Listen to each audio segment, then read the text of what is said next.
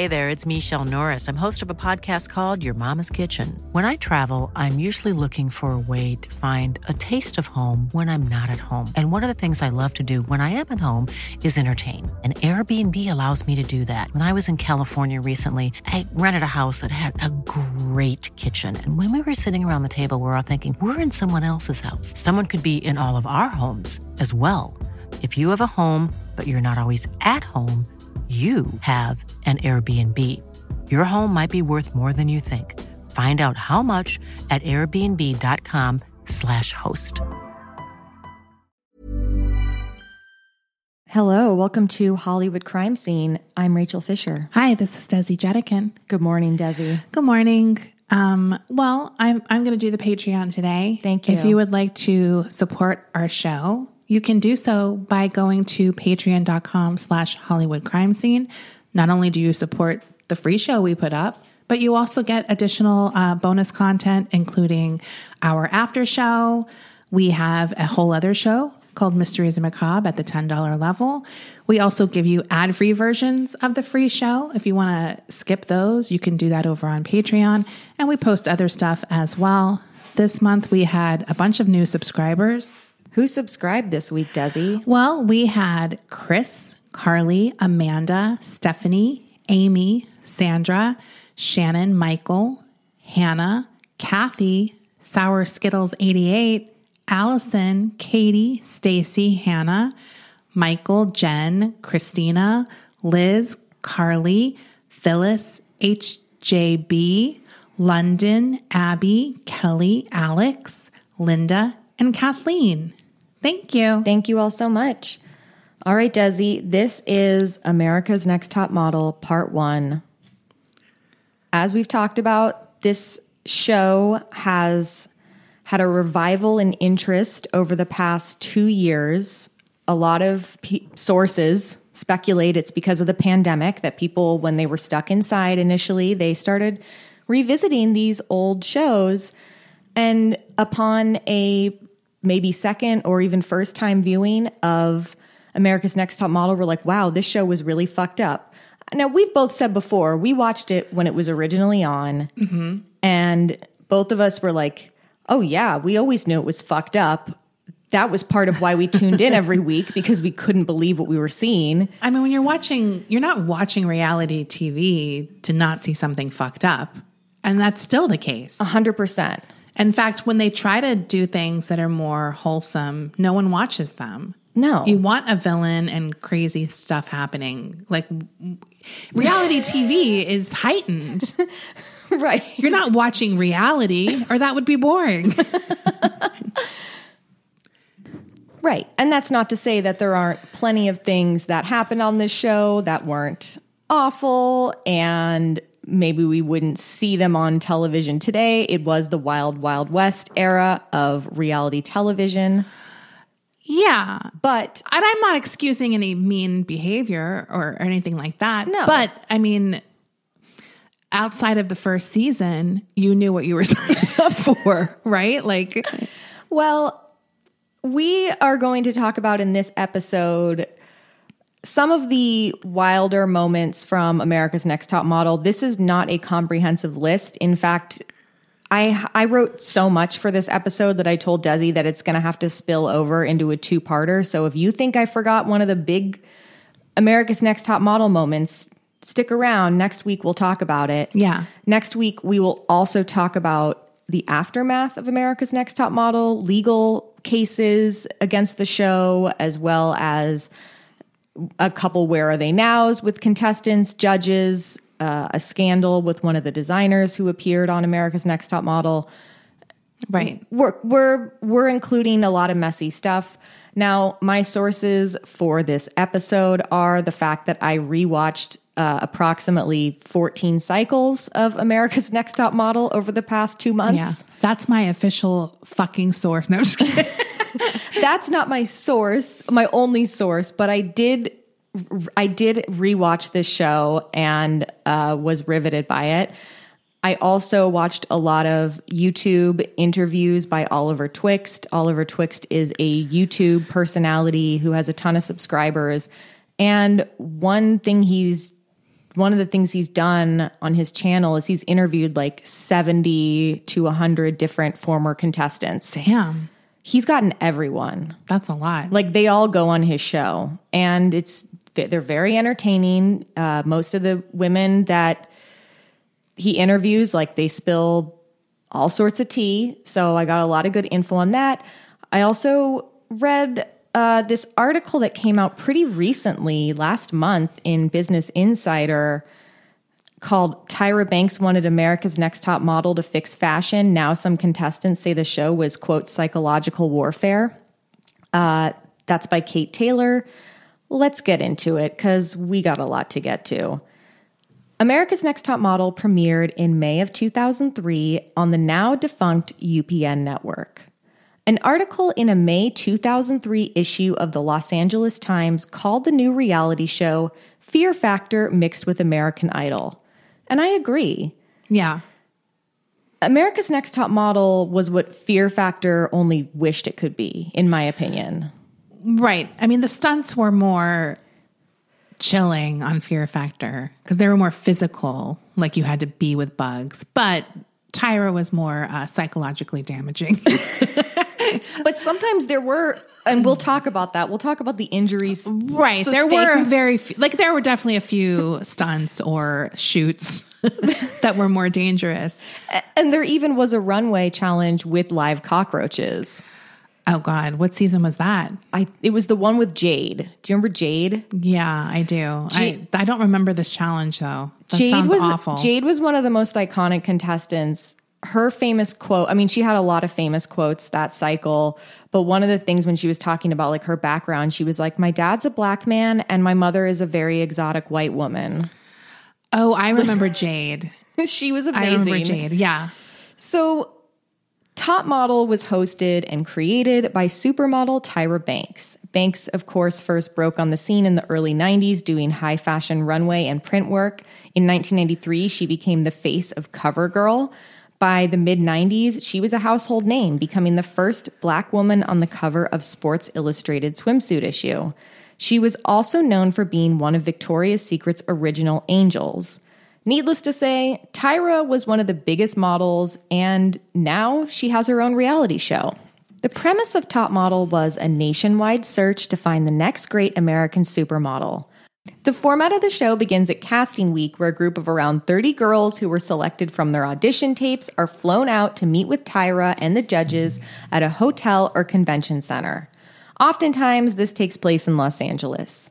The first episode of the show of each cycle is dedicated to narrowing down this group of around 30 girls to 12 or 13 girls who then go on to live in the model house and become part of the final cast. Cycle one actually had only 10 final girls who lived in the house.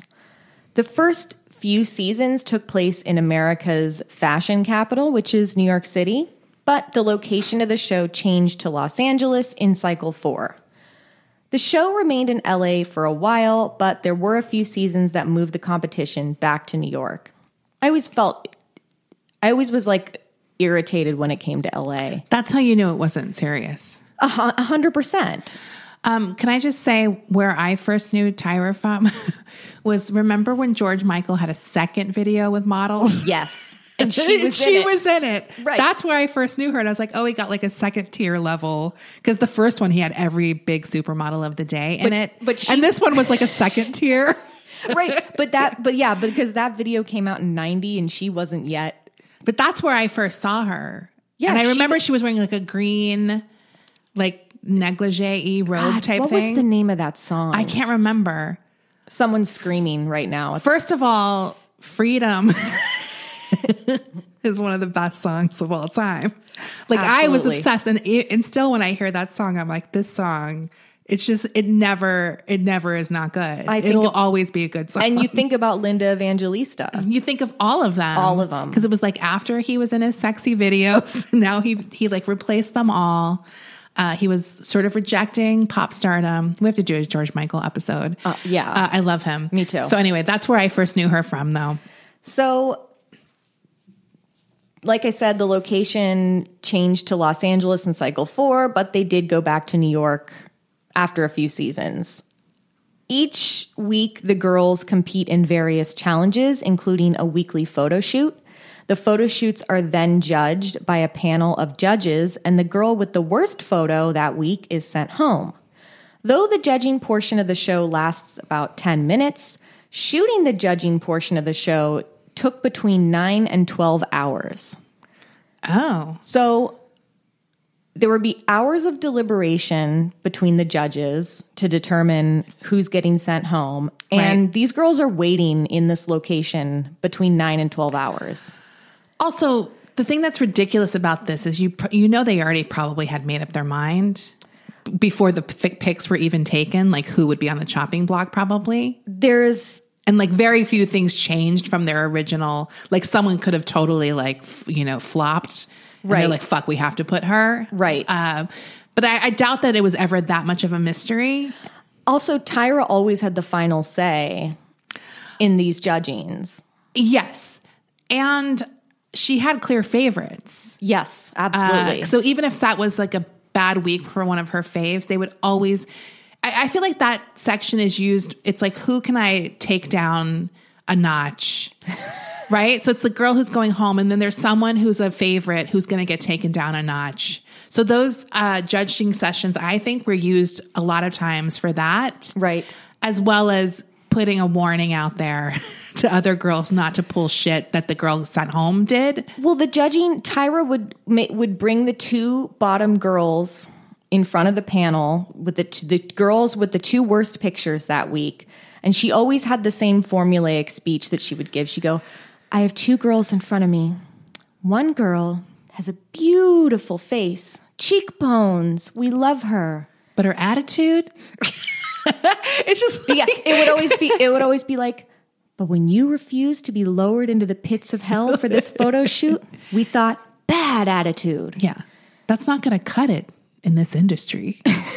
And the second girl, little wonky eye looking, kind of quirky, but takes a fierce photograph. this week, though, This week, that though, fierceness was gone. it's, it, it's almost like who can we write the funniest little speech about this week? By the way, the song was too funky. Yes, too funky. okay. Sorry, I had to look it up. Okay, that's right. So yeah, you're right. It would always be kind of like the things that you could tell Tyra just wanted to say out loud to these girls each Right. week. And it was like the classic backhanded compliment stuff, right? Like you said, saying some positive things, but then saying this week that I was a little too wonky. like it was always just like it was, it was like so mean. Uh, but yes. so And trying to guess where she was going. Right, you too. Like sometimes it was just completely like, what? yeah, Like, and and how she would reveal who the person who was staying is. She would turn the photograph over, and it would be the photo of the girl who was staying. Yes. because she would only have nine photographs, but there's ten girls here. Right. One time, though, however, she did a fake out, and it. this is the girl who's leaving. Yeah, one time she did a, and she always says their name, and when Yeah. she says their name, that They means go they go get their picture. that yeah, Yeah. that means that they're st- staying. But one time she was like, "Oh God, I forget the. I should have. I should have said. I should have wrote this down." But one time she said the girl's name. She was like, and, "But this week," and she said her name like, and she was like, anyway, it, she called the different girl, and it was a fake out. But why did she do that? Just for fun? she had to have because both girls were crying hysterically by the end of it, and Well, I think was it a, that's what I'm curious. Was it intentional or was it a mistake they just left in and she like fixed it and It they was- just left it because it was too late? I think she was fucking with them because she was like, Yeah. she called, like, Alina was the one who ended up staying, but she said the other girl's name first. So the other girl thought she was staying. And then she, like, turned the picture over and she was like, Alina. And then Alina was like, "Uh, I thought I was going home. And she goes, You almost were. Oh, okay. See, I need to rewatch that. one. I think that was so mean. it was close.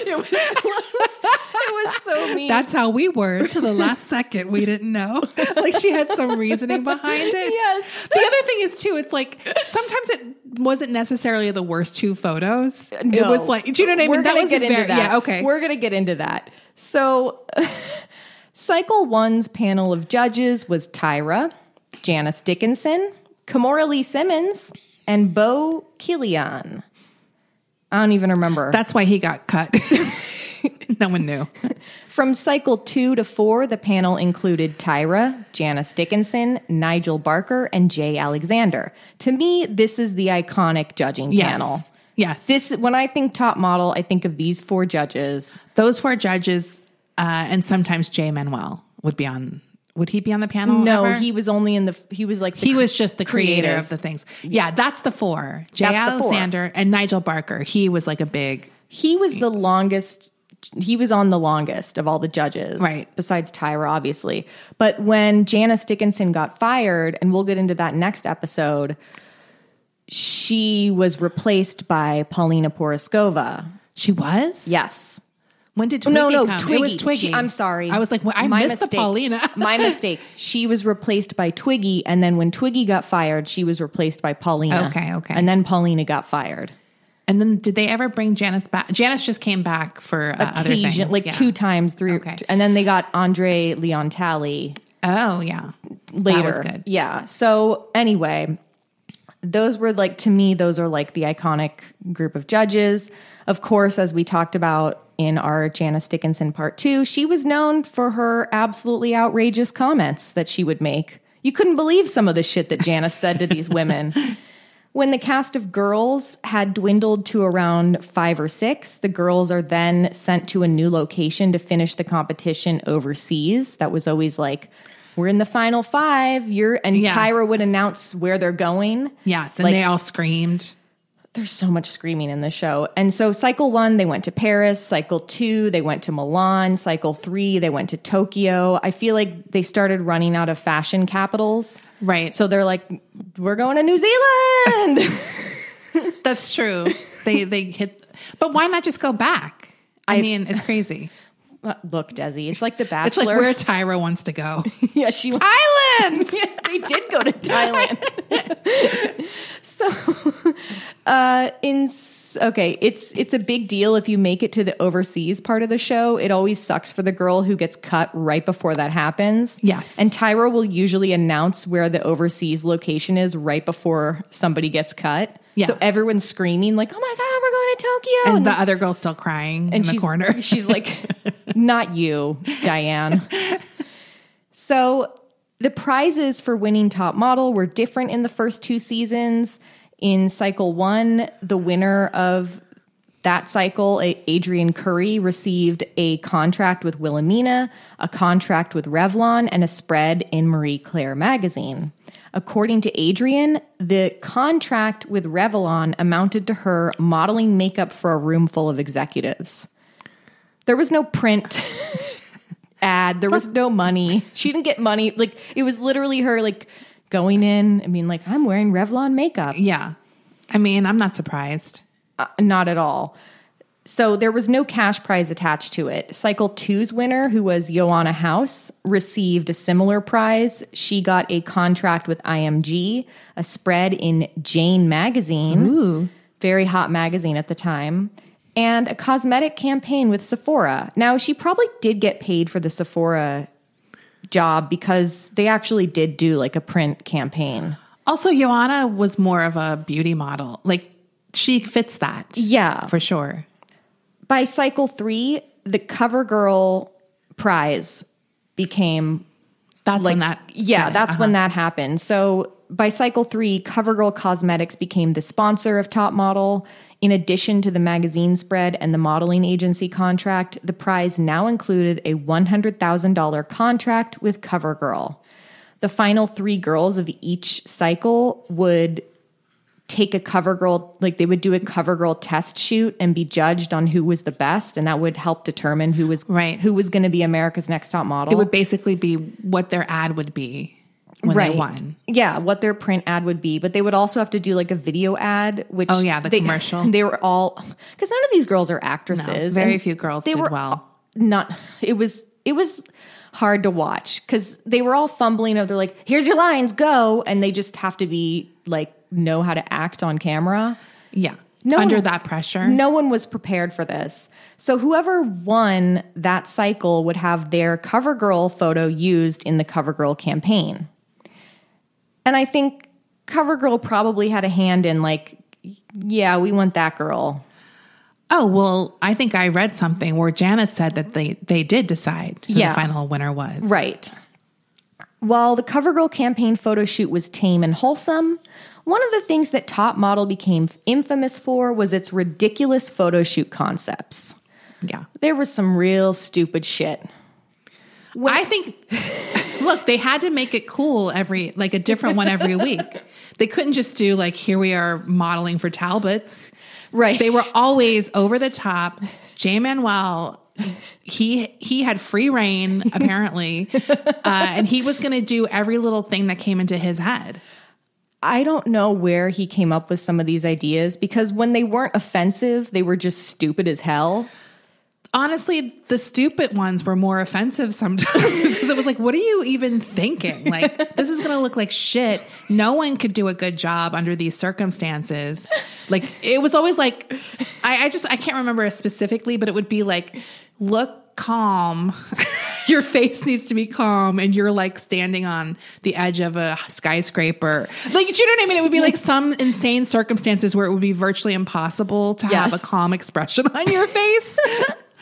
So, Cycle 4 contestant, the iconic Tiffany Richardson, recently said in an interview with Oliver Twixt that every single photo shoot they did was, quote, some dumbass shit. Yeah. I mean, he went down. Look, we're going to talk about Tiffany next episode Yeah. because there's a lot to get to. But I was dying laughing during her interview with Oliver Twixt because he went down a run through of like all the photo shoots they did, and she was like, "Dumb as hell, dumb Yeah. as hell." She's like, "They were all dumb." She she was like, "I didn't like any of them. They were all stupid." It was just like, it wasn't fashion, high fashion. It was like, I don't know what it was. It Yeah. was TV. It was for TV. TV. Some of the most talked about photo shoots of Top Model are what the show referred to as their race bending shoots. Yeah. These shoots involved the models being made up to look like other races, including white women wearing black and brown face, light skinned black women being painted darker, notably Xiomara in Cycle 2 being made to emulate Grace Jones, which she was like uncomfortable with and, and Right. spoke on it. One white woman in Cycle 4 named Brittany was painted dark and wore an afro for a Got Milk photo shoot. That's and they had to pose with children, like with toddlers, for this shoot. So obviously, Wait, it was, were they all got milk? it was all it was got milk. This was what the shoot was for. Why would you combine that with race Bending. bending uh, photo shoots? Like that seems like it would not. You don't need the combo Well, top model loved doing combos of absurd shit. because it's like who's sponsoring us this week? Got milk race bending. Yeah, let's be let's associate them with with the uh, with blackface. yeah. Great. In 2009, Cycle 13 contestants were made to do a biracial photo shoot that saw many of the models being painted to look several shades darker than their natural skin tone. The biracial shoot made the news and was slammed by a lot of people at the time, causing Tyra to release a statement that she said, I want to be very clear. I in no way put my models in blackface. I am a black woman. I'm proud. I love my people and the struggle that we have gone through continues oh i'm sorry i love my people and the struggle that we have gone through continues and the last thing that i would ever do is be a part of something that degraded my race she also apologized i'm sorry to anyone who watched top model and was offended by the pictures because they didn't understand the real story behind them or even if you did see the whole episode and you were still offended i truly apologize because that's not my intention so t- Did obviously the biracial? Did she lighten? No, it was all like everyone was like made darker in this photo shoot. So she didn't have any black women left in the competition at that point. There that were she black, lightened. There no, but they wore like you're um, Russian and Ethiopian, so you're going to be wearing like a Russian hat and Okay. or whatever. So like it wasn't. It was not necessarily biracial. It was like by culture, or, or I'm I'm confused. yeah, because anyway, it's, yeah. This obviously, okay, it doesn't matter. I mean, I, I I've seen other ones she's done before. So obviously this made a big splash at the time, but of course this was one of the things that was brought up in the past 2 years again of like, whoa, like I can't believe like it was Yeah. talked about again because it was a very controversial what the fuck photo what shoot. season was that? 13. Okay. That was the petite I saw it. season. Which The what season? They did a petite season. Oh. And it was models five, seven, and under. oh, who won that one? Do you remember? she was really cute. I think her name was Nicole. She had red hair. Okay, yeah, yeah, yeah. She was good. Um, so, like I said, the black and brown face photo shoots of America's Next Top Model continue to be some of the most talked about shoots of the show's history. Not every photo shoot was problematic, some were just stupid. Yeah. Like I said before, actually, a lot of them were stupid. Some seem downright dangerous, purely designed for reality show drama. In cycle two, the models did a shoot in an abandoned warehouse where they were dangled via harness over a hole that plunged down several stories. And there was no net below. Keep your face calm. And this harness, like they were all sharing the same harness, and this looked like a harness they rented that just looked very, to me, I would be afraid. That sounds like something where someone dies and then afterwards everyone's like, well, yeah. Like they just got lucky though in this shoot. Right. Because you always see these harness situations where someone gets inf- severely injured or dead. And it's like, shit, like I would have never gone in that. Uh, but these people are under this pressure to do that. I mean, I feel that way too when I watch shows like The Bachelor. Right. Where they have to do these trust exercises. And I was like, I'm not zip lining with some himbo. Like, do you know what I mean? Like, Yeah. But they were like, if you if you If believe don't in do it. love, you would do it. It's just like, no. Well, and one of the unspoken rules on Amer- on America's Next Top Model is like you do not miss a photo shoot, no matter what it is. No. if you say no to a photo shoot, you you go home. Yeah. So they did do this shoot. Many of the girls were very nervous doing it, but it was 18 year old Katie who was absolutely visibly terrified mm-hmm. because she was hysterically crying before and during her shoot. Now, she was a crier. Yeah.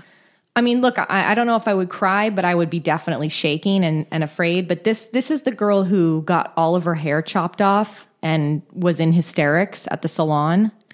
What season is this? See, cycle two. Oh, cycle two. Oh, Katie. Okay. Yeah, she was like the youngest one. Okay. She was 18 years old. In cycle seven, the remaining girls posed in a freezing cold swimming pool, causing contestant CariDee to get hypothermia. As she's floating in the pool, her teeth are chattering. You can see them chattering. Yeah. And she's saying, It's cold. It's I'm too cold. I'm too cold. And Tyra is standing above her, like supervising the shoot, and she's yelling from above, Come on, CariDee, you're from Fargo. Really? So CariDee is finally pulled out of the water after it appears, okay, she looks like she's turning blue. She, Didn't she have other health issues too? CariDee? she might have. I think she had some she other had psoriasis. Oh, okay, maybe I'm thinking I don't know of if that would contribute to that. No. But um, so Tyra's like, come on, CariDee, come on. But finally they pull her out. She gets wrapped up in blankets, and then Tyra goes up to her and go, you should have told us. You should, you need to listen to your body. Like when it, they would always do that. They would Right. always be like, "Why didn't you tell us that your foot was burning off? You need to voice Seriously. voice. you need Just because I was up." yelling you to to deal with it, Just- then say be hot, not cold. In cycle seven, the girls had a shoot where they had to emulate model stereotypes. Some of the tropes the girls had to portray was oh, this one was great. I know. it was the narcissistic model, the diva model, the dumb blonde model. And then there were two girls who had to portray different eating disorders. I remember the bulimic. What, dude? One. So one of the girls posed as an anorexic model. So they're like, let's glam up anorexia, Yeah. this debilitating disease, and make it hot. Let's make Yeah. it fierce. Let's make it fashion. Yeah. Another girl posed as bulimia, and her shoot wasn't just problematic, it was also gross because the shoot, it's her in a bathroom stall sitting on a toilet with a pained look on her face with fake barf and mushed up food all over her. And she had to look hot. And yeah, they're like, look hot. This is very um, Abby Lee. Totally. Like the, I could picture Abby Lee doing a whole bulimia themed dance Yeah. with like eight year olds. yeah. like, didn't she do a 9 11 dance? Oh yes, and she had other ones too that were like, come on, like we have to get into that show at some point. Yeah, absolutely. So like I said, it, it wasn't just that it was problematic. It also was just like gross. I felt bad for Who this was girl. the? Do you remember who the bulimic? it was the two twins. Oh God, I forgot about that. There were two twins that season. Oh, they just like I like thinking. I love getting into the mind of Tyra and Jay Manuel because you know they're evil together, and just thinking like we'll do tw- the twins. We'll do eating. Both of them will do an eating disorder. like picturing them coming up with these and being like, "That's genius." do you know what I mean? they also had another girl pose as the drug addicted model and Oh. she literally had like they put track marks on her Yeah. and she was like slumped over like ugh You're a broken doll. yeah you're that was always the directive they gave for posing you're a broken doll you're a broken doll cycle 4 contestant Kenya had a troubling experience on set in South Africa when one of the male models that she was posing with began groping her she spoke up about it on set and was like, I'm being sexually assaulted on set right now. Yeah. Like he was groping her. He was like lick- During the shoot, like during the pictures. during the shoot, Yeah. he's groping her and he's like licking her ear and Yeah. like sniffing. Like it was, it was over the line, right? So she speaks up about it on the shoot. She gets told to suck it up while they're shooting. Later at panel, she was told a similar thing by the judges because they're like, "You're you're not there in your photo shoot." She's like, "Yeah, I was being sexually assaulted," and they're Yeah. like, "When you're on," and Tyra gives her a little, "When you're on spe- set and a model's grabbing your titties against your will, you got to suck it up." Unbelievable. So Kenya told business uh wait, no, she didn't tell Business Insider. She told uh what did she who did she tell this to? She, I think she told Business Insider. She said, "It's not about being uncomfortable, but I feel that there was a line that was being crossed." No, she said that on the show. Yeah. She said that on the show on Top Model. Okay. That same trip, Kenya was humiliated a second time in South Africa when she was made to dress up as an elephant. They all had to be these they they all this is they all had to be these like sexy animals, right? Uh-huh. And they're like, Kenya, you're the elephant. And it's like, it can always seem very punitive sometimes too. You complain during the sexy photo shoot, now you're an elephant. It was even deeper than that because Kenya had been repeatedly chastised for gaining weight during the competition. Oh. and they so the fact and she was really self-conscious about it. And you know we see these girls in between Yeah. we see them uh, in their apartment. We see them when they're not doing like they're Yes. talking. Like we we know what's going on with them. This was something that was she was really self-conscious about. The judges had berated her about oh you gained i don't know maybe she gained a couple pounds or something. But then the fact to add insult to injury like you're going to be the elephant. Right. so it felt like it was, it appeared at least that it was a deliberate mocking choice to yeah. make. well, everything is deliberate. They didn't just draw names from a hat. No. And be like, okay, King is the elephant. And and to be honest, if that happened from drawing from a hat, someone should have been like, well, we already call her fat. Like, let's Right. not put her with the elephant. Right. Do you know what I mean? Like, Yeah. if there was any sense of like fucking humanity on this show, which there wasn't, but Cycle 10 featured a ridiculously tone deaf shoot in which the girls were dressed up to look homeless. oh, It was like a sexy homeless people shoot. broken doll. Broken doll. you're by the dumpster, but you're a broken doll. like, what the hell? Cycle a cycle 2 photo shoot had the girls posing submerged in a tank of water. Originally this shoot featured a shark swimming in the tank with the girls. See, that's where I'd be like, bye, send me home. So this idea was only axed at the last minute because they did, production discovered that some of the girls were on their period. Thank God. But if they weren't on their period, they would have had to pose in that tank with a shark in this underwater shoot. Tyra, use that blood, swirl it around. Tyra would have gone in with her period and she would have made a beautiful swirl around her face. This wasn't a dangerous shoot, but certainly a memorable one. It was in cycle five when the girls had to do a photo shoot with the Wildboyz. It was Steve-O and Oh, God. and Wee Man. This was Lisa D'Amato's season. She was Lisa. Lisa. Lisa. Lisa. Lisa. We'll get into her next week. Yeah. Lisa. But we're going to talk about her for a minute here. She was known for being a lot during her I cycle. remember her being into it. She was really into it and she did take some very beautiful photos.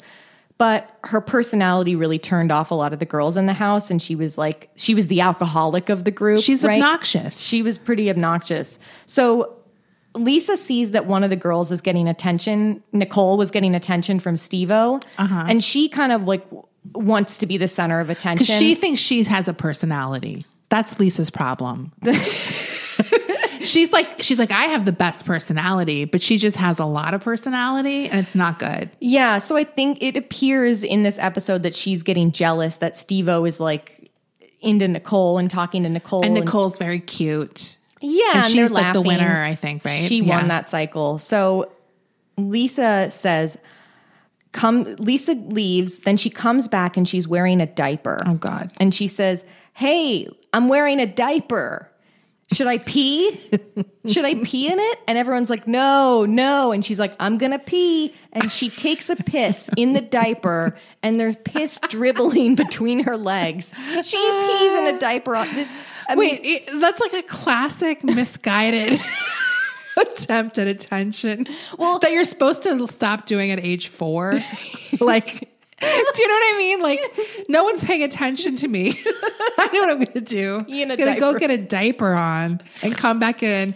I'm going to be like, is ever, does everyone want me to pee? Thinking everyone's going to be like, yeah, pee. And everyone's like, no, no. But it, then you have to pee anyway because that's your whole bit. I mean, and she's expecting like, oh, it's like jackass guys. They're gonna think it's rad, and everyone's like, that is disgusting. Right. And it's like that's another example of we've talked about this before how you can't just be wild and dirty. There has to be more to it. Otherwise, it's just not funny or entertaining. And Yeah. she just thinks, oh, if I pee in a diaper, that's interesting because it's crazy. And it's like, no, I'm just crazy.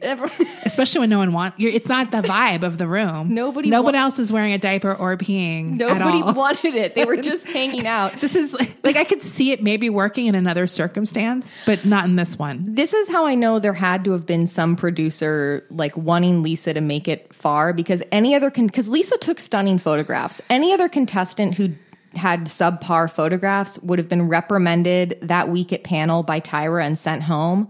But she ended up going to the, Right. the overseas Well, trip. and here's Lisa. The thing with Lisa is she was older and she really wanted to be a model. Yes. So she practiced a ton. Like Yeah. she knew how to take a photograph because she literally practiced all the fucking time. she was a model before America's Next Top Model. oh, she was? She was a print model in like 17 and she did stuff. I mean, not like a big model, but she, right. she, She, did model, but then she fell off. So this was like her attempt to kind of finally go big. yeah. And I guess it worked because she did.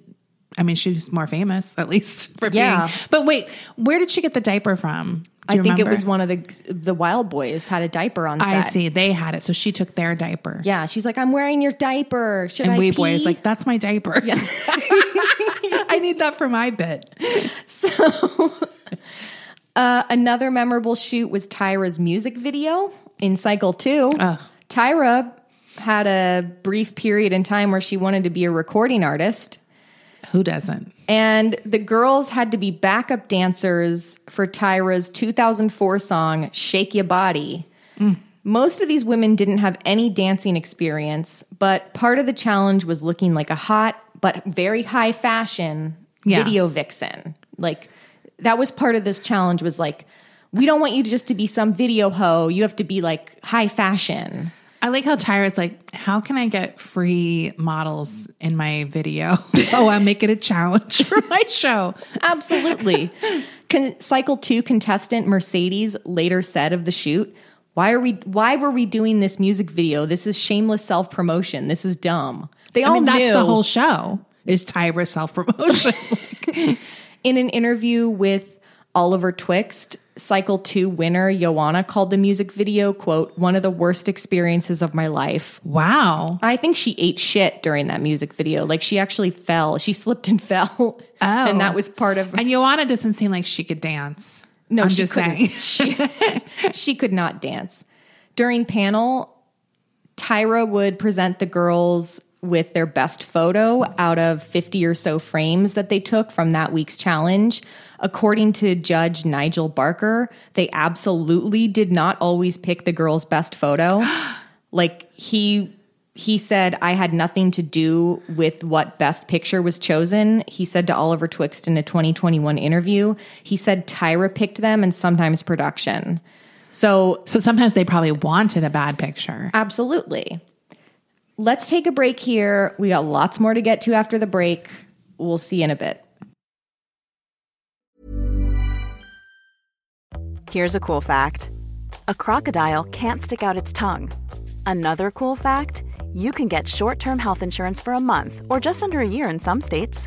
United Healthcare short term insurance plans are designed for people who are between jobs, coming off their parents' plan, or turning a side hustle into a full time gig. Underwritten by Golden Rule Insurance Company, they offer flexible, budget friendly coverage with access to a nationwide network of doctors and hospitals. Get more cool facts about United Healthcare short term plans at uh1.com. I'm the queen of starting a free trial offer and forgetting to cancel it, oftentimes being charged for months for something I'm not even using. If I asked you how many subscriptions you have, would you be able to list all of them and how much you're paying? If you would have asked me this question before I started using Rocket Money, I would have said yes, but let me tell you, I would have been so wrong. I can't believe how many I had and all the money I was wasting. With Rocket Money, I can see all of my subscriptions in one place, and if I see something I don't want, I can cancel it with a tap. I never have to get on the phone with customer service. They'll even try to get you a refund for the last couple of months of wasted money and negotiate to lower your bills for you by up to 20%. All you have to do is take a picture of your bill, and Rocket Money takes care of the rest. Rocket Money is a personal finance app that finds and cancels your unwanted subscriptions, monitors your spending, and helps lower your bills. Rocket Money has over 5 million users and has helped save its members an average of $720 a year with over 500 million in canceled subscriptions. It's definitely saved me money and now I can use that money to waste on things I do want. So stop wasting money on things you don't use. Cancel your unwanted subscriptions by going to rocketmoney.com slash Hollywood crime scene. That's rocketmoney.com slash Hollywood crime scene. Not only were there dangerous photo shoots, but the runway challenges could be dangerous as well. Cycle 7 contestant Eugena Washington was injured on one of the many absurd runways that models were made to walk on throughout the show. This runway consisted of a series of floating planks on the water. The planks would tilt when the models walked on them. I know exactly that feeling. So it wasn't just a single floating plank, it was like a segmented series of planks. Yes. And so these were, so you'd step on mm-hmm. one and it would tip to one side and add to, to the fact that each model is wearing sky high stilettos and Yeah. very tight clothing. Like the clothing was very restrictive in this particular show as well. So this is like two things stacked against them. Getting across this runway of doom was a tall order and not realistic to anything you would ever see in a high fashion show. No. No designer is putting clothes out there that are at risk of being soaked by water. It's like that show Wipeout. It, literally, some of the runway challenges were like wipeout. They're like walking across huge bouncy balls. Yeah. so one of the models carefully inched across the plank runway with a titty hanging out. I think it was CariDee. Carrie D. Right. Like her, she couldn't do anything about it because she's just focusing on not falling into the water. Nearly every model that had to walk this runway wobbled and tripped. But Eugena fell off the runway and into the water, hitting her knee mm. on the plank as she Ouch. went down. And you could hear this crack. I know that hitting that knee hurts like hell. Oh my god. They even when she fell, they even played a silly record scratch sound. Like when she, I mean, The she's, like- audacity. she's getting seriously injured, and they're like, they start playing the Benny, Benny Hill Hill theme. it was so mean. Uh, Eugena still has scars on her knee from Damn. from this incident. She told Business Insider, "I felt like my life was being put on the line for ratings." Another stupid runway challenge the girls had to do was in cycle 14, in which the girls had to walk between two gigantic swinging pendulums. So this runway was for Rachel Roy's runway show, not her real runway show. It was for the She- show. yeah. She's like, "Where are my clothes?" And this runway was like a regular one day runway, except these huge. th- Two swinging pendulums, Mm. like, and they're not on a timer or anything. They're just going, and they Yeah. look heavy. So Alexandra, one of the contestants, actually fell before she even got onto the runway. They had to like descend this huge flight of stairs first to get Oh to the God. runway. So she falls ass first. So she Jason Derulo'd. She, yeah, like she, you know, when you slip on your heel and you just fall on your butt, Mm-hmm. Believe me. slide all down the I, stairs. I would be these girls in these challenges. I'd be falling all over the place. Yeah.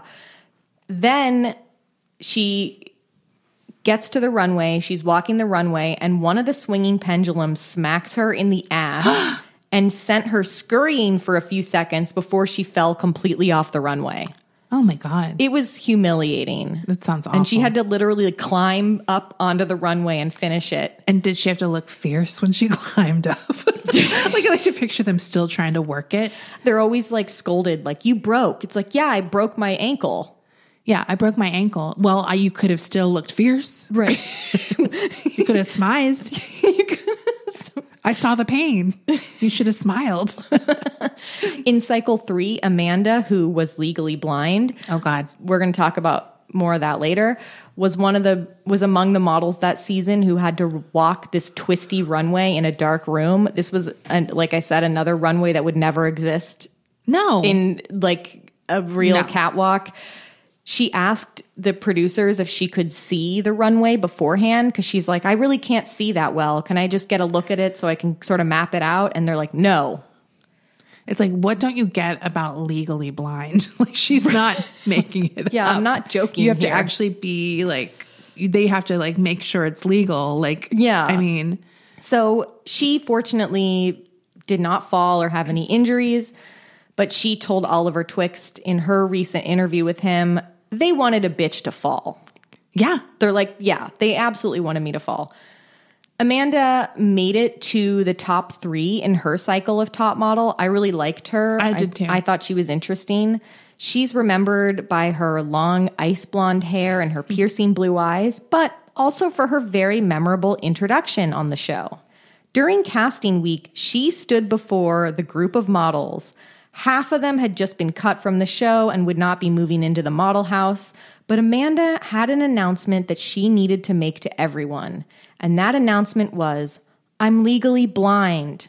The models gasped as dramatic music was played. She continued, and I will be completely blind by the time I am 30. People start screaming, and it was like this very dramatic scene. Do you remember Sorry, that? I, I, I vaguely remember. Yes, I vaguely remember. Is she blind, fully blind now?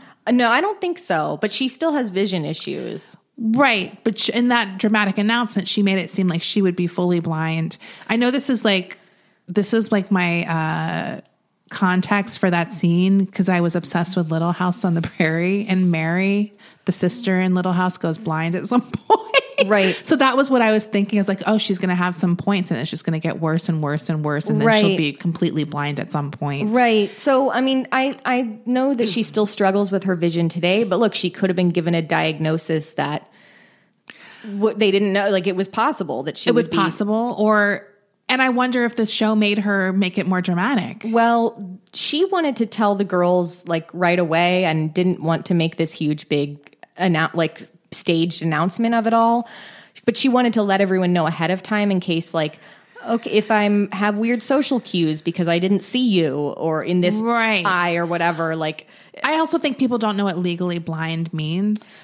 yeah, I think she just wanted to like give everyone a heads up. It was like a very wholesome reason for why Right. she wanted to just give her, everyone a heads Right. up in the I beginning. might not notice you if you're on my peripheral like vision or stuff like that. But and she Yeah. wanted to like tell people, but production was like, hold that thought. Yeah. We want to get everyone here and film it and have this like big announcement. And she even was like announcing it. So she ended up announcing it to the, this group of girls in casting who had just gotten cut. So it's like, well, what's the point of that? They're not going to be in the house with her. because they needed more gasps. They needed, I mean, it was the way they filmed it. It was like she announced, like, uh, you know, I just robbed a bank, and everyone's like, because I think they think she meant I'm blind. Whereas legally blind is different Yeah. than being fully blind. So I think that was the reaction. Do you know what I mean? Like I I mean I think if you hear legally blind and you don't know the distinction, not that you have good vision when you're legally blind, obviously you don't. But I think they're like, she's been blind this whole time. Do you know what I was- mean? Like it it's was- weird. It was just it was just dumb. It was just supposed to be this like big like oh my god, and she's like, no, I just wanted to let everyone know. yeah. I mean, it's clearly not her decision because production would have had to put that together. Yeah. The models who suffered injuries while on Top Model were often told to brush it off and get over it at panel. Adrianne Curry didn't have a runway disaster, but in her season, she became deathly ill at one point.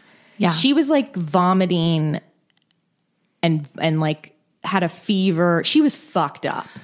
Yeah, I just watched that season. So you remember that she got Right. completely fucked up. She was rushed to the hospital, but she forced herself to pull it together for panel so she wouldn't be eliminated. And she's literally in panel shivering under a blanket. Yeah. Like just standing there.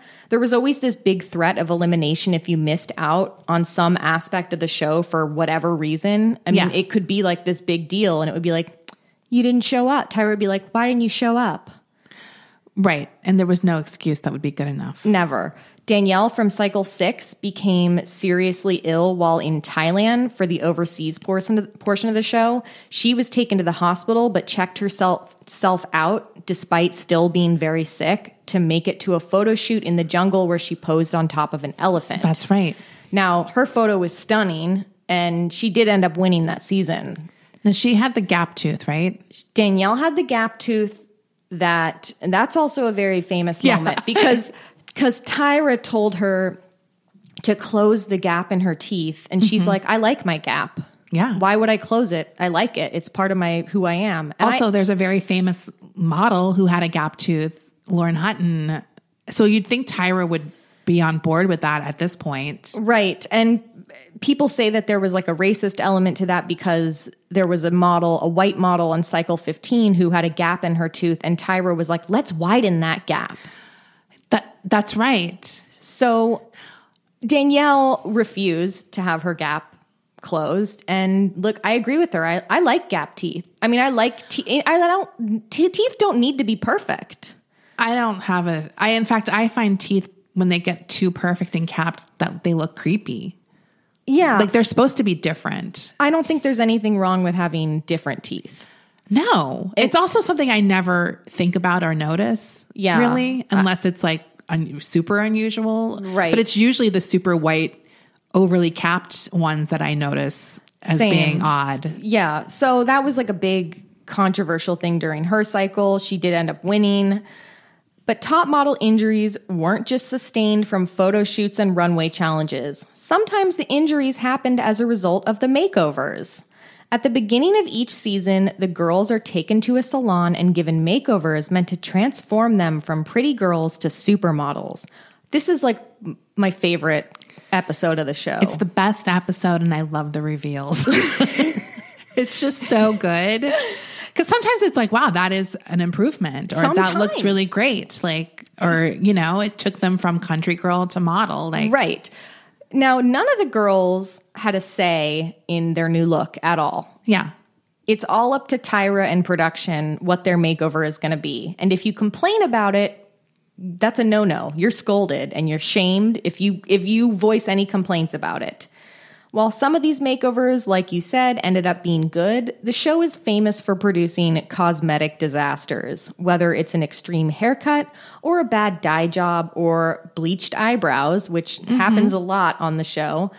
There's been some really shitty makeovers over the years, some of them even causing pain and injury to the con- to the contestants. Mm-hmm.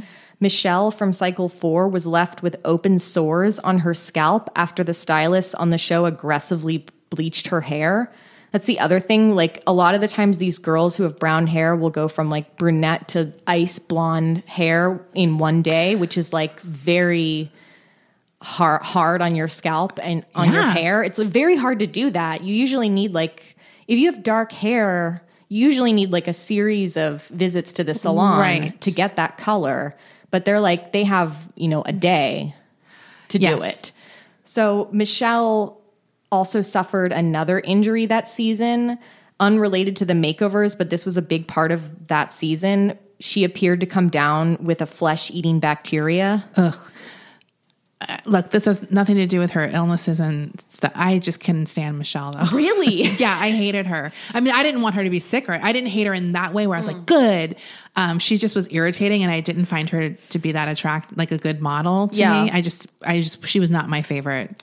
So she But developed that was gross. she developed sores all over her face and body and they had to be covered with heavy makeup and this was like a humiliating experience for her because all the girls in the house were like she has a, a flesh eating bacteria flesh eating virus like her skin's falling off and like Yeah. she was you know everyone was staying away from her in the house and they were Right. ca- calling their moms and their grandmas on the phone Well, like that's a scary sounding thing, right? yeah like they Is were, it yeah. they thought she was like turning into a zombie or something. So, fortunately for Michelle, she was taken to a doctor and prescribed medication for what ended up being impetigo. So, it was a treatable condition, but she wouldn't be able to pose with the real life toddlers that they had for the Blackface Got Milk shoot. I mean, that worked out. she had to pose with a baby doll.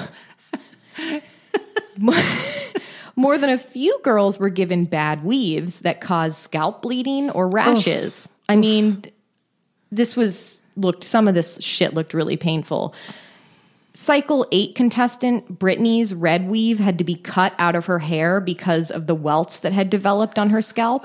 Do you remember? Okay, Brittany, they sewed in a red weave to Brittany's hair and she did not know how to maintain it or it was a cheap weave because she just looked like Bozo the Clown more and more each progressive episode. Like it just looked like shit Yeah. as the days, as the weeks went on. I I I'm sure I mean I know I saw that cycle Brittany cycle 8 cycle 8 Brittany. I'm going to look it up while you go on. and and obviously getting a weave installed if it's if it's braided into your hair it can it can be very painful Yeah. I mean, those look really tight too. Like, do you know how, like, I've never had extensions. Have you? i have i had i but i had the glue on extensions so it's not Okay. It I always like- picture that feeling like, you know, when you have like a ponytail really tight and then you take it out at the end of the day and you're, it feels really good. yes I feel like that must be what it to have like a bad tight weave or extensions. You probably really feel the hair pulling. yeah It must be so painful if it's not done correctly. and hers was like not done correctly Oh, yeah. Okay, I remember her. Also, why did they? Do, couldn't they have just done dyed her hair red? That's I mean, that's the thing is sometimes occasionally they would uh, occasionally if something was like really drastic they would undo a model's makeover Yes. after the fact Yeah. and be like and it's like well it looks the same as it like why didn't you just keep it like it was before and just dye it yeah. I do feel like they did things during these makeovers to be extreme, of course uh, for sure. So, an example of them going back on a makeover was Jael from season eight, who I loved. She sat through nine hours of painful weave installation before Tyra took a look at it and she was like, "Mm, I don't like it. And it was cut out that same day. But she was in the salon for nine hours crying because it was painful getting this weave put in. This doesn't seem right. it was not it was not right. And they're like mm, we're just going to keep your hair like pretty much the same. Just cut it a little like we're just going to cut it a little bit. Yeah. but she had like oh i was furious on her behalf. Some of the show's black contestants have spoken out about how ill-equipped the stylists were at working with black hair. Cycle one's ebony told Oliver Twixt that the stylist fucked up her and fellow contestant robin's hair during their makeovers. Both her and robin are black women Ebony's makeover consisted of shaving her head, and she said the stylist couldn't even do that properly. Really? As for Robin, while her hair was being dyed, it started turning green, which obviously wasn't the intended effect. I remember Robin too. It was like lighter brown. Yeah. It wasn't even like a dramatic difference. and they couldn't even do that right. Eben- Ebony said to Oliver Twixt, This is supposed to be a top salon in New York. According to her, the stylist started panicking when they saw Robin's hair turning green. So they made a phone call. And soon after, a black man with a suitcase entered the salon. he's like, I'm this guy, he's a stylist. He's like, I'm here to save the day. But it's like, why not have him to begin with? Do you know what I mean? It's just like It's like- crazy. it makes you think part of it's like some cruel prank or something. also, how do you fuck? Uh, like, Anyway. Yeah. So he, this stylist, he sits down to Ebony. He turns to her and he says, What happened to you, honey? Like he knows, like, oh, they fucked up her hair. I can't even. Were they trying to shave her very close or completely bald? I can't remember. They were trying to shave her bald, but like they didn't wash the gel out of her hair. And so it was like Her- ripping her hair. It was really painful. Yeah. And she's like, I can just do it myself. Yeah. She said that later when she got back to their house, she just got a Bic razor from the drugstore and shaved it herself. Yeah, She's like, I can do this. it's crazy. This is, you're gonna Yeah, fuck it up. need a professional for that. Then there were the makeovers that were just straight up ugly. Brenda of Cycle 14 had her bright red hair chopped off into a style that resembled Miranda from season one of Sex and the City. You know that haircut? I know that one. Okay, look, Season one. season one of Sex and the City. Now, Brenda was frequently chastised by the judges for looking old in her pictures. It's like, yeah, look You what gave her like you- a, a soccer mom haircut or they, like, they gave her a total soccer mom haircut. She looked like shit. She was this beautiful girl. And they're like, we're gonna not only that, but they also like dyed her eyebrow. Like she had very thin eyebrows, but they also dyed them bright red to match her hair. So it looked kind of like when old ladies have like Yes. bright red eyebrows. oh my god. Yeah, people are always like, you should put red dye on to me. I was like, No. no, I don't. I do No. like taupe. Like, you don't put red. No one has red eyebrows. Like, no, that's not it doesn't exist. Like, If you're doing that as a statement, that's fine. It's different, But yeah. this I'm just saying she she looked like this woman I I loved this woman, but she looked like this woman who worked at the dance shop in Marin County. This like where you get if you're a dancer when you're a kid, you go to this shop. Yeah. She looked like the woman who owned that store and I with that the same hair color Yeah. and cut.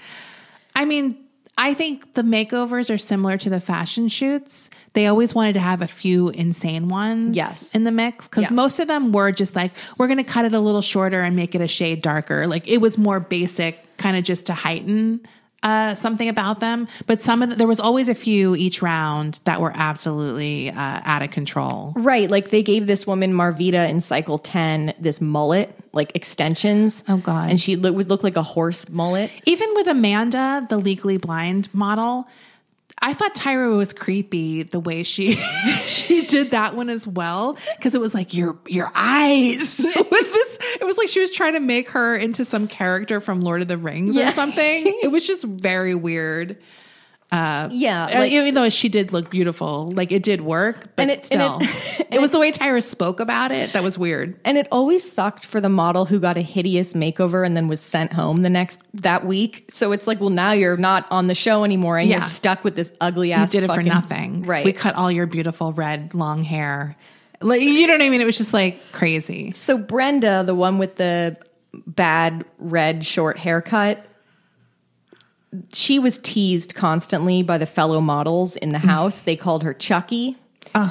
Unrelated to the makeover was a very iconic line from Brenda. She was fighting with another model in the car, like on the way to a shoot or something. And this model calls Brenda a bitch, and Brenda goes, My name is Brenda, not bitch.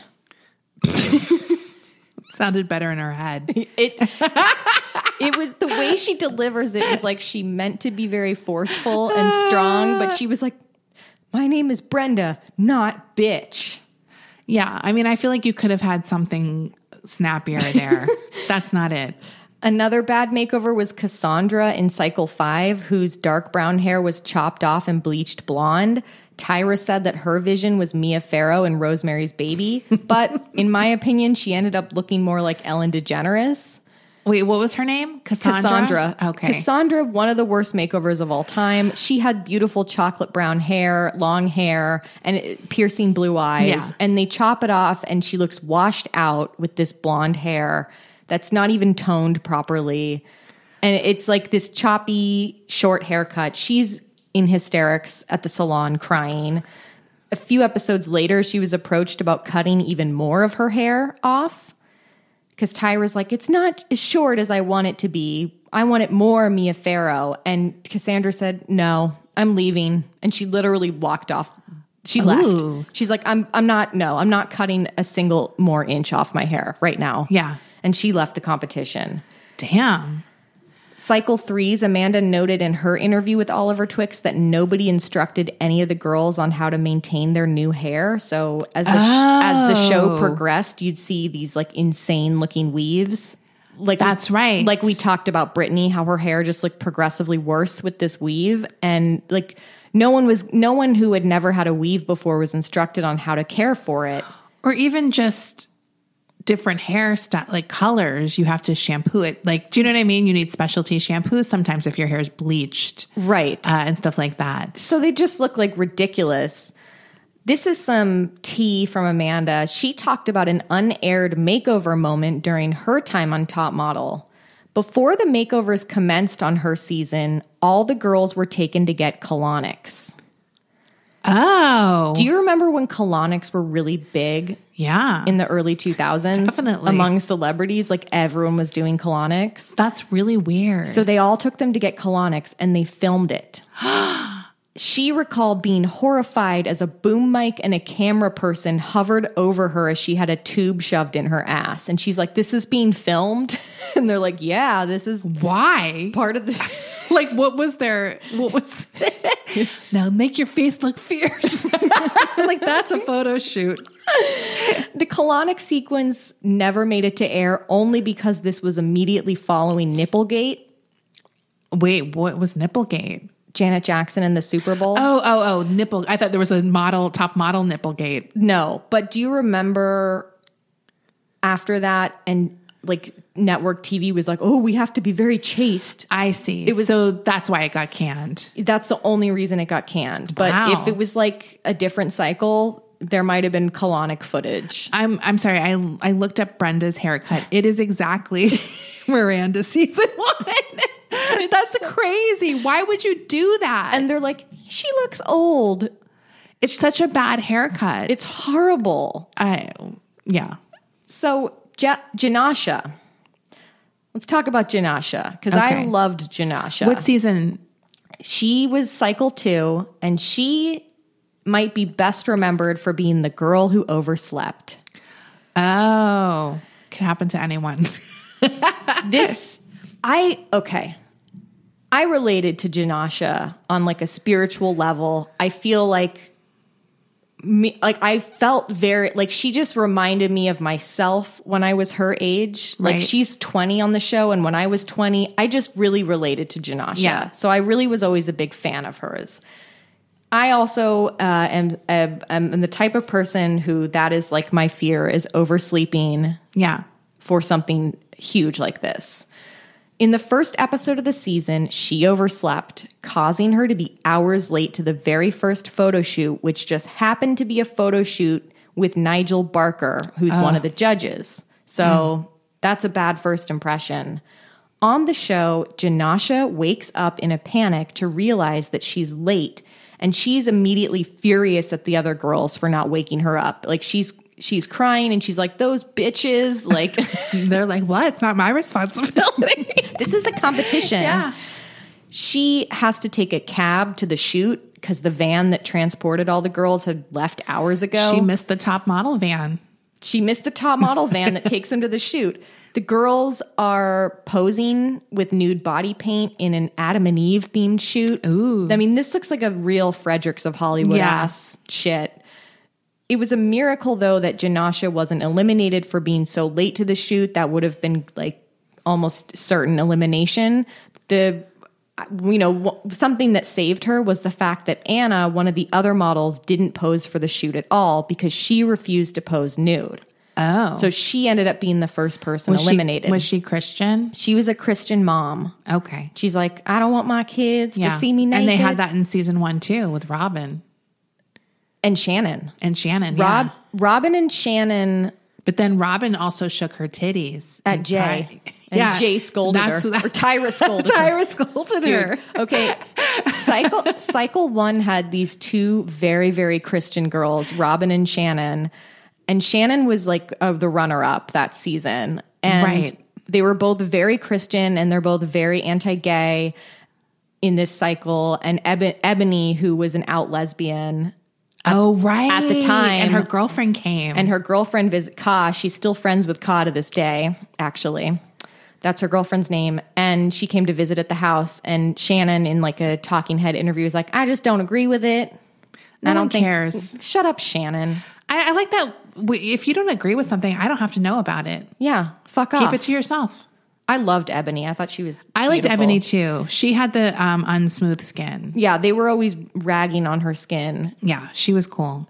So here's how it went down according to J- Jenascia Okay. that day. In her own words, she's like, Yes, I will tell you how We it happened. the night before the shoot, production took all the girls out to tavern, tavern on the green. Ooh, So they were there for hours drinking. Jenascia didn't get to sleep until two in the morning. And then they have to, you know, get up. be at the shoot at the crack of dawn. That's where I don't even sleep.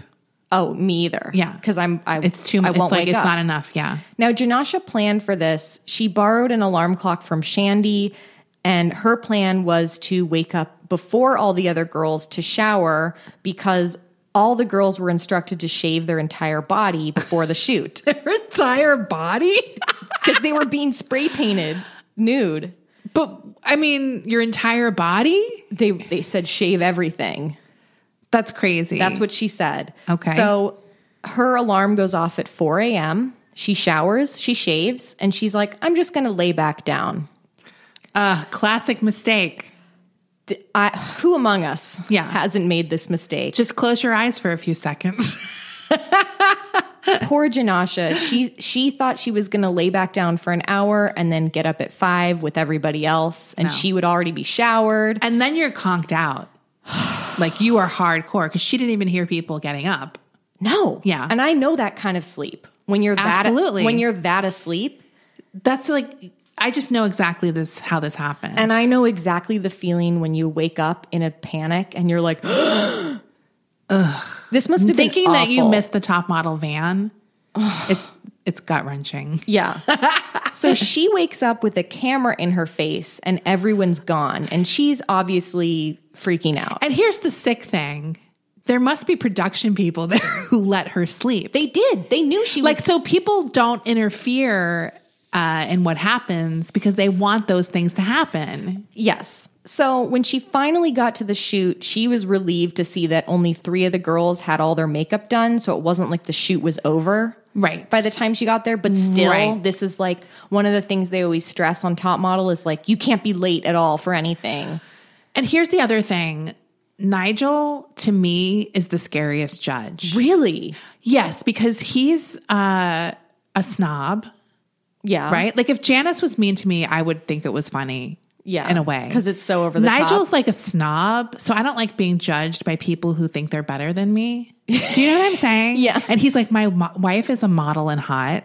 Like, why can't you be perfect like my wife? Because his wife is like a hot model. Yeah. And he's just a, he's like very, um, I don't like, him. like, he scares me. Yeah. If he was, ju- I wouldn't want to be judged by Nigel. I, Yeah. personally. Yeah. Because he'd be like too, he would, be, he would not get me. he would say something so cutting. He would say something so cutting, and it was like I know that he I wouldn't be his type. Do you know what I mean? Yeah. It's like I know what you mean. So Jenascia is like pleading with Nigel. She sees him and she's like, "I'm so sorry. I'm so sorry." And he's like, "It's fine. Just get you get your Yeah. pasties on or whatever the fuck you know. Get your spray painted." he says it's fine, but then he's gonna also at panel. He did at Yeah. panel. He ripped her a new That's what I mean about him. He's like he'll get you. He didn't. He. so later, Jenascia learned that April, one of the other models, wanted to go back to the elevator to go back up to the like loft where they were living and wake Jenascia up, and she was stopped by production. Oh, But April tried to like save her and like get good. up, get up. good for April. And at the time, Jenascia just thought all the girls let her Yeah. sleep or whatever. And I'm sure when they're all rushing to get ready, it's like they're not thinking about or they're not paying attention. It's like there's a lot of girls. It wasn't necessarily devious, but the production was devious. Yes. And so April was, I mean, Jenascia was like furious at April for a while because she had helped April out like prior to this shoot with something else and she felt like she betrayed her and it was Yeah. i mean yeah she the, as jenascia says to the camera she's like those bitches like Yeah. i'm not going to be nice to I, I mean, I guess in a way though, it is. I think production should stay out of it because that Well- is sort of accurate. Yeah. If she was at a job, that would that would have happened. Right. Yeah. So the other thing that Jenascia had going against her in this competition was her height. She was the shortest of the girls at just five seven. However, according to Jenascia, she lied about her height. She was really five six. Oh. So that is very, very short for a high fashion model. Yeah. And there, th- while there are a handful, a very small handful of high fashion models who are five seven, five six, like Kate Moss, Devon Aoki, she, but she wanted to do the show so bad, and she, I'm surprised they don't measure them. they, well, yeah, they, they used to weigh them. Do you remember when they yes. used to weigh remember them? Remember Robin went on the They were so mean to Robin. Well, because she had to see all these girls, and there was like, what was that one? Elyse. Elyse. It was like 114 pounds. Right. Or something crazy. Right, right. And then everyone else is like, whatever, 120. And then Robin had to go up. And she was a plus size like model, But she wasn't.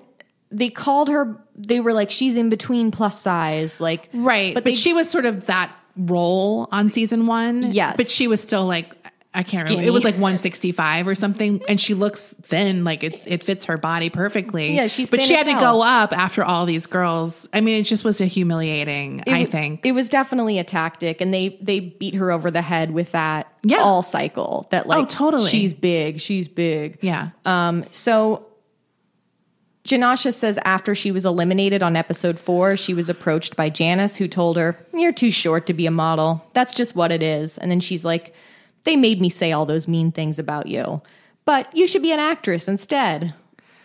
I mean, that's true. Yeah. I mean, Jenascia said, She's like, Yeah, Janice was a bitch, but, you know, it was Janice. Janice, I think like I can't remember if I said this. I feel like the thing with Janice is she's bitch, but she does want to help these people. Well, the thing about Janice is I don't agree with a lot of the things that she said to these women, but she she like uh, most of what's funny, what's interesting about Janice is how so many of the girls had positive things to say about Janice versus Tyra because Janice would spend one-on-one time with the girls that Right. I off read ca- that too. off camera. It's an interesting relationship that the She actually was friendly to them and didn't treat them like less than, whereas Tyra wouldn't even speak to them off camera, according to some of the girls. Yeah. So I just thought the relationship dynamic between the two models was interesting. Right. But with And that could be why you're more forgiving of her rude comments. Yeah. Because she was nice.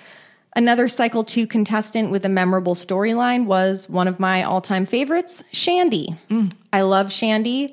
Shandi's narrative was that she was the nerdy girl who worked at Walgreens and got a massive glow up with her makeover. Yeah. I mean, she was this like rag like not rags to riches, what is it? Ugly duckling to supermodel. Well, she had like mousy brown hair, glasses. glasses. And they're like, uh, we plucked her out of Walgreens yeah, and absolutely. took her to New York City. While Shandi might have appeared nerdy and shy in small town, she actually wasn't. Prior to being cast on Top Model, Shandi was a trance DJ. I'm just saying, if you're a trance DJ, you've definitely done Special K and Ecstasy like Yeah. a number of times. Uh, I feel like I knew this, but I can't remember where I heard it from. She wasn't just some like shy, like, you know, whatever. Like, yeah. she had, Shandi had seen some shit. Yeah. She'd done some shit. She was a cool girl, but that was her role. Yeah. So the fact that she was a trance DJ, you know, in addition to also working a day job at Walgreens, was never brought up on the show because that would have gone against her narrative. No, it's like cherry picking what they show. Yes. It's funny because Shandi actually did do the best in Tyra's music video challenge. She was like this hot dancer, and everyone's like, "Whoa, where'd that come from?" It's She's like, just Walgreens girl. it's like, yeah, no, she's like been to raves and Yeah. shit. Like she She's done this. That's what she does. she knows how to move to music. So Shandi was among the remaining models of her cycle who got to go overseas to Milan to complete the competition. One night, the girls had a little house party and some Italian male oh, models yeah. attended. Everyone was wasted, and Shandi is seen making out on a bed with one of the models. The next morning, Shandi is shown hysterically crying. She cheated on her boyfriend with one of the Italian male models. Mm. So she calls her boyfriend later that night. His name is Eric to confess. And of course, this is all being filmed. This is like Shandi's worst moment. She Yeah. feels horrible, and production's like, get get a camera in Get her her closer. immediately. I mean, this is like I remember this, this is a vividly. very. I remember when this like watching this. it was shocking. it was very like, shocking. Shandi. Yeah. Not So- Eric. so she calls up Eric and she's like, I have something to tell you. And he's like, What'd you do? And then she starts crying and he's like, Just tell me. Oh, poor Eric. Oh, dude, poor Eric. He knew. He's like, "What'd you do?" And she said, The worst possible thing I could do. And Eric says, You had sex? I'm sorry. Look, I'm not laughing. Okay. I'm laughing because it just, The dialogue is like you couldn't write it better. the dialogue is over the top, but I, my heart goes out to both Eric and Shandi in this situation. I mean, they have to. They have to. Looking back, think that this is kind of hilarious. Well, it was a devastating conversation, and to this day, Shandi won't watch that episode, but she remains on good terms with Eric, Yeah. even though they're not together anymore. I mean, that had to be his worst fear, right? Oh yeah, that like she's going to go off and do this and leave him behind. yeah. So and had they not had sex? I can't remember. no, they had had sex, Okay. but she, I mean, just I remember when he said you had sex. but he says sax. sex. Have you had sex? Oh my god. Though, uh, yeah, obviously she feels horrible about what happened. Uh, like I said, she doesn't like to watch this episode. We're going to get into a little more aftermath of the storyline in relation to the Tyra Banks talk show in the next episode hmm. because there's some tea there.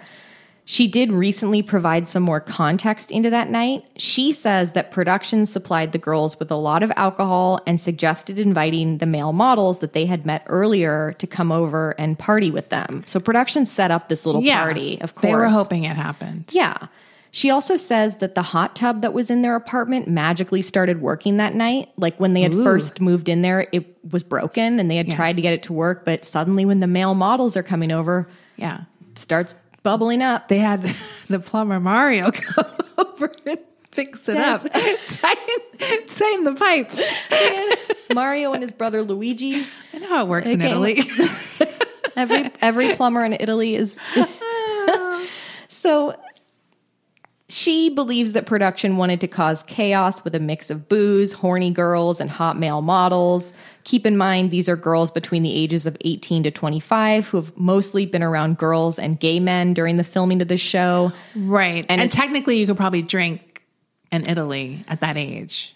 Yeah, you can drink in Italy at that I age. mean, uh, duh. Every reality show mix gives you alcohol uh, and, and sees what happens. Right. I mean, they want that to Yeah. happen. Uh, I mean, and everyone, I've heard this from a lot of former contestants on the show that say that, like, by the end of the, like, if, you know, whatever, by two months of filming, you're like really horny and you're itching for like straight male attention. Yeah. Cause you're just doing these shoots with the other girls the whole time and whatever. And you want some downtime. yeah. What's that guy's name? Noel. Oh, the guy with the dog? Yeah. What's his name? Noel. Noel It's no- something. yeah. He doesn't have a Nole. last name. Nole. Nole. Nole Marin. Yeah, Okay. Nole Marin. Yeah. That's all the attention you're getting. Oh. so, you, so you're like, I need some I need something hot else. telling me I'm hot. Not Right. no, Nole Marin and his fucking little Shih Tzu or whatever he has. yeah, his little dog. So Shandi said that night she drank two bottles of wine and, Damn. and she had hardly eaten, so she was really fucked up. I mean, even with eating two bottles of wine is a lot. Yeah. I mean, these girls were partying. And also keep in mind, throughout the competition, the girls got very little sleep. How did she not pass out? That's crazy. She said that they got between three and four hours of sleep a night. I mean, I believe it. Yeah. So the whole thing was just a recipe for disaster. Shandi came in third place in her cycle, and fans have speculated that the reason Shandi didn't win was because of the cheating incident. That this was like a bad, uh, moralizing, this was sort of a moralizing statement. Like, we don't want this Yeah. cheater. I this, mean, if we one thing about the fashion industry, it is completely moral. we don't want this hussy to win America's Just, Next I mean, I love how they're making fun of the Christians for not being more risque. But you know what I mean? It's like Right. it's just crazy. Well, this show is a this show is a mess. Yeah. it's a total mess. Other fans have speculated that Shandi wouldn't have won anyway because the Cycle 2 winner was pre selected. This is a fan theory that believes that Yoanna House was pre selected to win by production at the beginning of the cycle. In her interview with Oliver Twixt, Shandi told a story about how one day the girls were filming at a mansion and the girls wandered off to where the panel was to be set and they found cue cards and on the cue cards they had comments that the judges were going to make about the pictures. Yoanna denies that she was pre-selected to be the winner. She said in her interview with oliver twixt i feel that sometimes people can be sore losers that's the real pandemic that people can't be happy for each other That's the real pandemic. thanks yoanna Look, now I, I didn't have an opinion about her, but now I hate her. Al- although it's possible she didn't know that she was pre selected. Isn't that true? I yeah, I mean, I don't think I think like you said before, like I think I don't think they're pre-selected. I think it's more like Tyra has her favorites and maybe that can and that can And that was Cover Girl, a Cover Girl year, right? Sephora. Sephora. Yeah.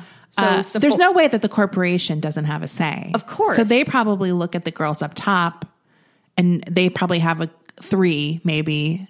Uh, it's not even necessarily the top three, but just like three girls, like any of those girls could win and we would be fine with that. Right. Right.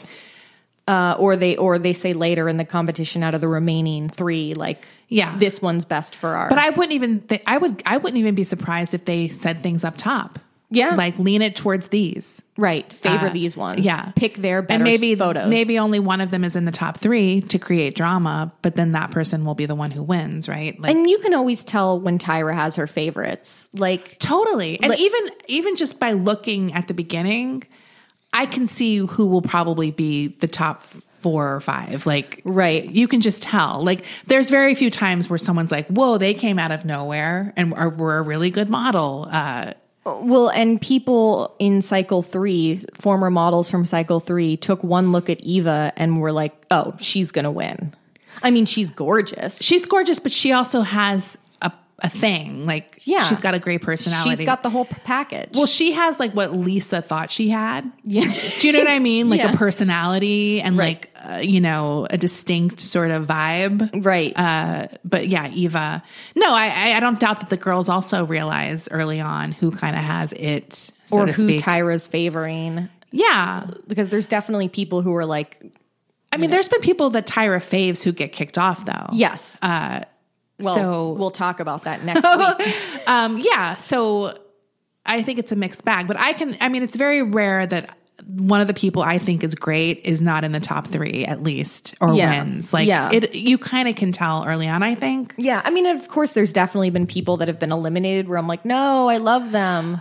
Yeah, de- definitely. And sometimes it's like, even if I love them, I can see why they got eliminated. But I was like, they should get another chance over this girl who, like, or whatever. well, Like, there's also people who seem to like just coast. It's kind Yeah. of it's like any it's like any competition show, talent competition show, like American Idol has this, Project Runway has this, where it's somebody who's so mediocre that they're never in the top or the bottom, but they coast through and then, Absolutely. and then they Whereas someone who's really great will have a spectacular fail one week and it's just the worst week to have it. Right. And they get eliminated. Uh, that happens all the time, Yeah. especially on American Idol. Yes. You pick the wrong song and you fucking are, are gone. Like, yeah, uh, we've had our hearts broken by that show. countless, tell me about it. countless times.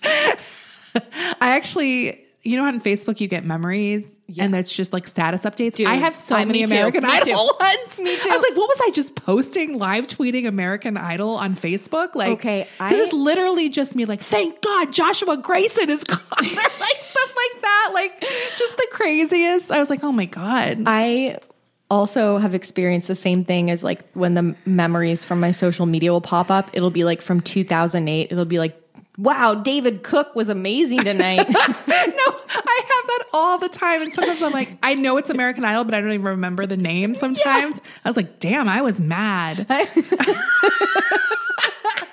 I will be so mad about something. Me too. Thank fucking God, finally. and I'll just know it's American Idol related. like that's it. I wish I could get all my American Idol Com- make a com- compilation. Make a compilation because they're so dumb I- and boring too. I we should figure out how to search for those on our Facebook because I bet we could make like a collage of all of our American Idol hot takes from Facebook circa 2008. Seriously, or just search between certain years. Yeah. Maybe I don't even know how to do anything on Facebook. Like I'm rarely, I'm rarely on. I'm- but sometimes I will click the memories because they are funny. They're always funny to me. Because I was definitely tweeting on Facebook too, Same. uh, for sure. Anyway, that is part one. I hope you enjoyed this extra long episode.